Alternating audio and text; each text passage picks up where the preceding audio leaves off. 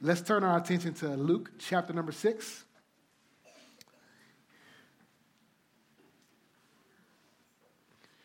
Luke 6.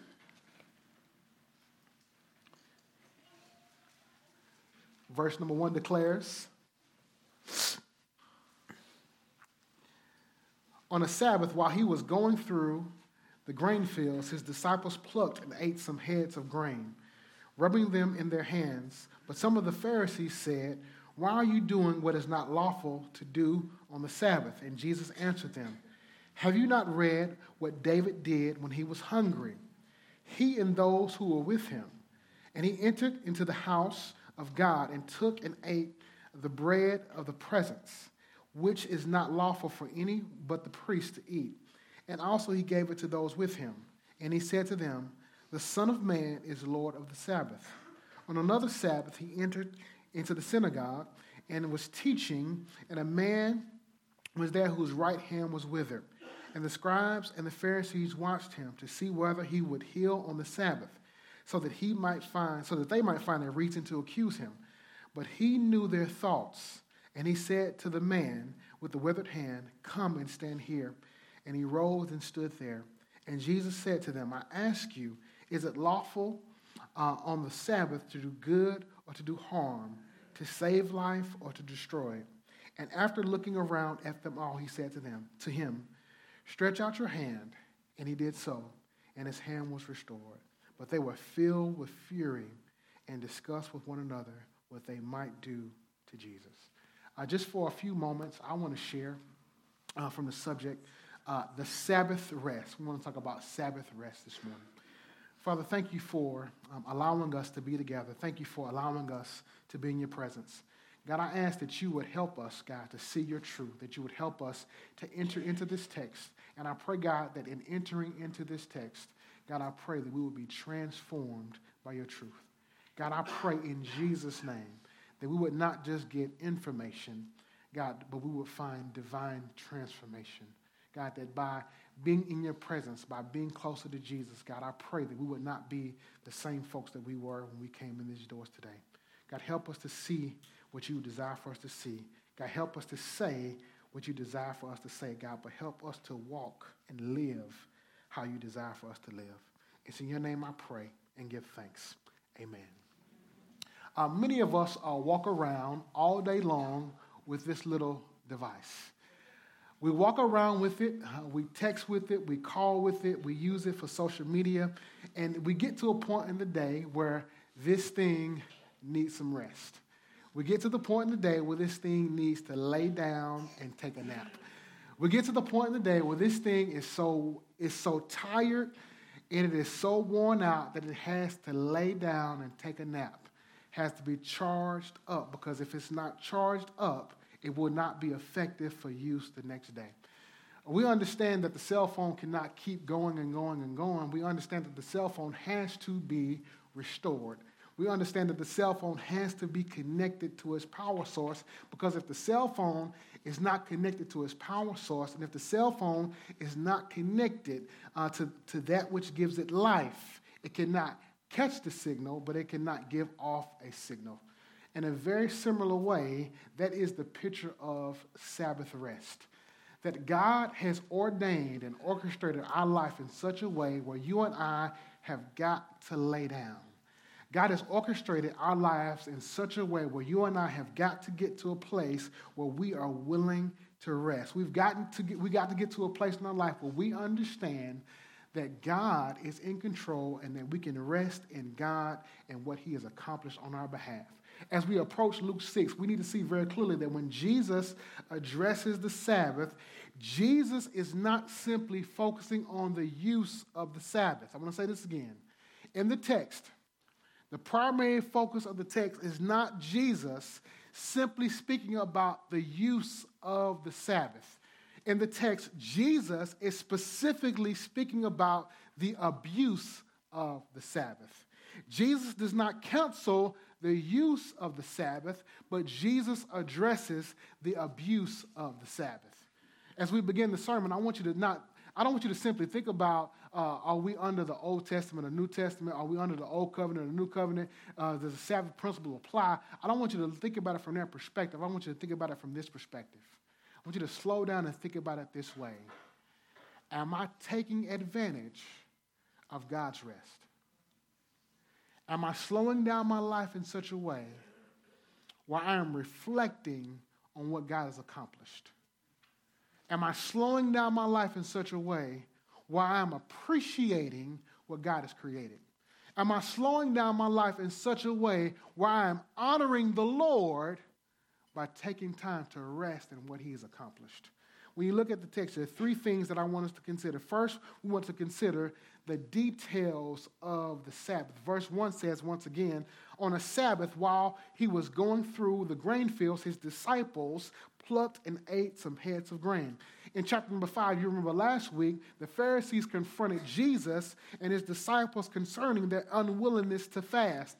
But in chapter number six, the Pharisees confront Jesus again concerning their unwillingness to rest. In verse number one, it says the disciples were going through the grain field. This means that they were in a rural agricultural area. Uh, they were they were hungry, so they were, they were willing to get something to eat. In chapter number five, the Pharisees looked down uh, they looked down on Jesus because they, he was not willing uh, to follow their set of instructions. But in chapter number six, the disciples are now challenged because the people are saying that you are not following the law of Moses. In chapter number six, we see that they are reminding the disciples and Jesus specifically of the principle of the Sabbath. Uh, the Sabbath is patterned after the creation. God created everything in the world in six days, and on the seventh day, he rested. When God established a covenant with Israel, God commanded his covenant people to take a day of rest.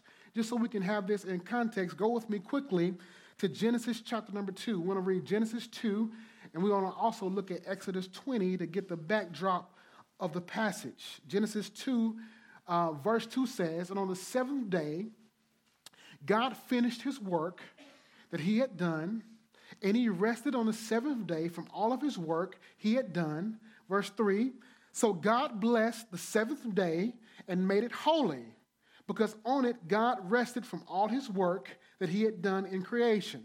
Exodus 20, verse 11 says, For in six days the Lord made the heaven and the earth, the sea and all that was in them, and rested on the seventh day. Therefore the Lord blessed the seventh day, and he made it holy.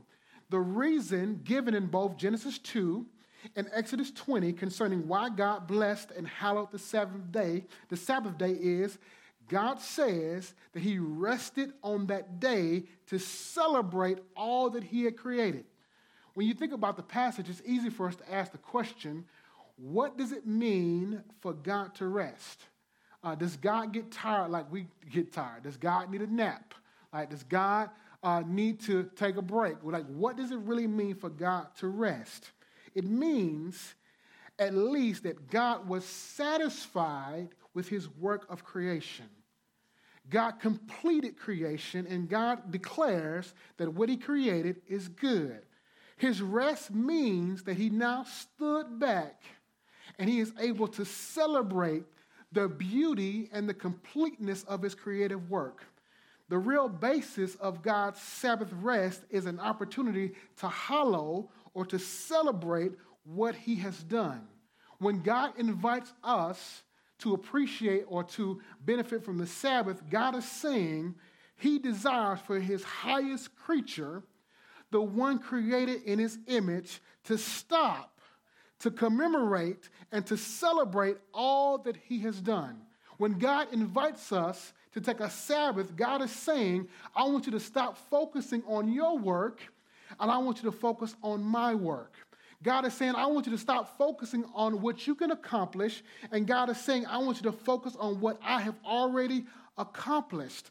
God is saying, let one day out of seven days demonstrate that you know that what I have created is good and that you can rest in what I have done. God is saying, I want man and woman to take a day to be blessed by what I've done. God is saying, I want men and women to take one day, to take one opportunity to focus on all the things that I have accomplished on their behalf. The question that we got to consider is are we taking time to reflect on what God has accomplished in our life? We're so busy we're so focused on the next thing. We're so focused on what's coming down the pipe. We're so focused on the next class, the next degree, the next semester, the next, the next meeting, the next this, the next that. We're so consumed with what's next. A lot of times we don't take time to reflect on where God has us. Avita and I have been talking about this a lot with our kids. We're so uh, concerned about the next thing, you know, middle school and high school and college. We're thinking about all these other things. And a lot of times we take for granted that God has us in a really, really sweet place today, and we want to take advantage of where God has us.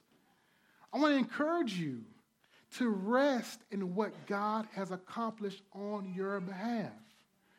I want to, I want to encourage you to look at what God has done in your life and recognize that what God has done is good. A lot of times, if I'm honest, I'm not willing to rest in what God has done because I'm not satisfied with what God has done. I want more. I want bigger. I want better. I want nicer. I want shinier. I want Him to give me something more.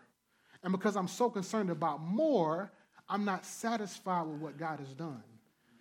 In the text, the people understood the principle of the Sabbath because to break the Sabbath meant that you could be put to death. It was a real issue if they were not willing to honor the Lord with the day. It was a real issue if they were not willing to take time to reflect on the Lord. And the issue that happened is they were so committed uh, to focusing on the Lord, they were so committed to focusing on God that they added all these extra rules and regulations that made the Sabbath a day, uh, that made the Sabbath day an actual burden.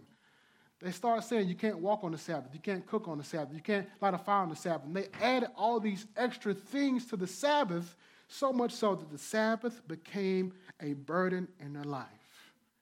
The Sabbath became something that they would, that they would abuse. The Sabbath became something that became a burden rather than a blessing. So, first we see we need to consider the details of the Sabbath, but secondly, we need to consider Jesus' declaration on the Sabbath. Verse 3 says, Jesus answered them, Have you not read what David did when he was hungry?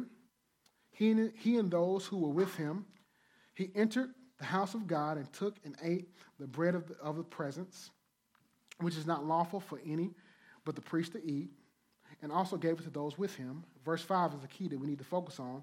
And he said to them, The Son of Man is the Lord of the Sabbath. In verse 5, Jesus makes a statement that I hope we do not miss. This title, Son of Man, is a, is a, is a response and it is a declaration that speaks to his deity he says the Son of Man is the Lord of the Sabbath. He's saying that I am the one who rules and reigns over the Sabbath. He's saying that I can tell you what to do on the Sabbath because I am in control of the Sabbath because I'm the one who created all things.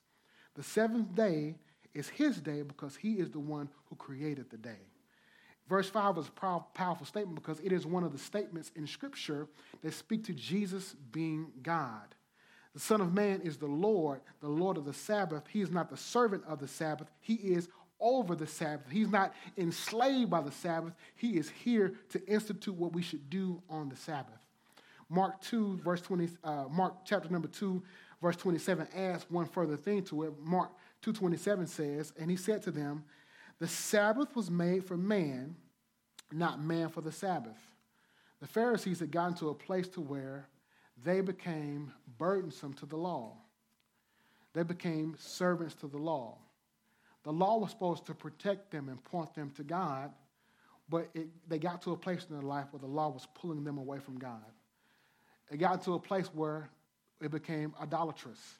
It got to, got to a place in their life where it, it got to this place where they were, they were so consumed with keeping the law that the law became a burdensome thing in their life.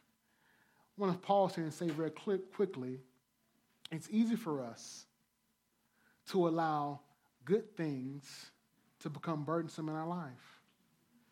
It's easy for us to allow things that God does, desires to pull us closer to Him to pull us away from Him.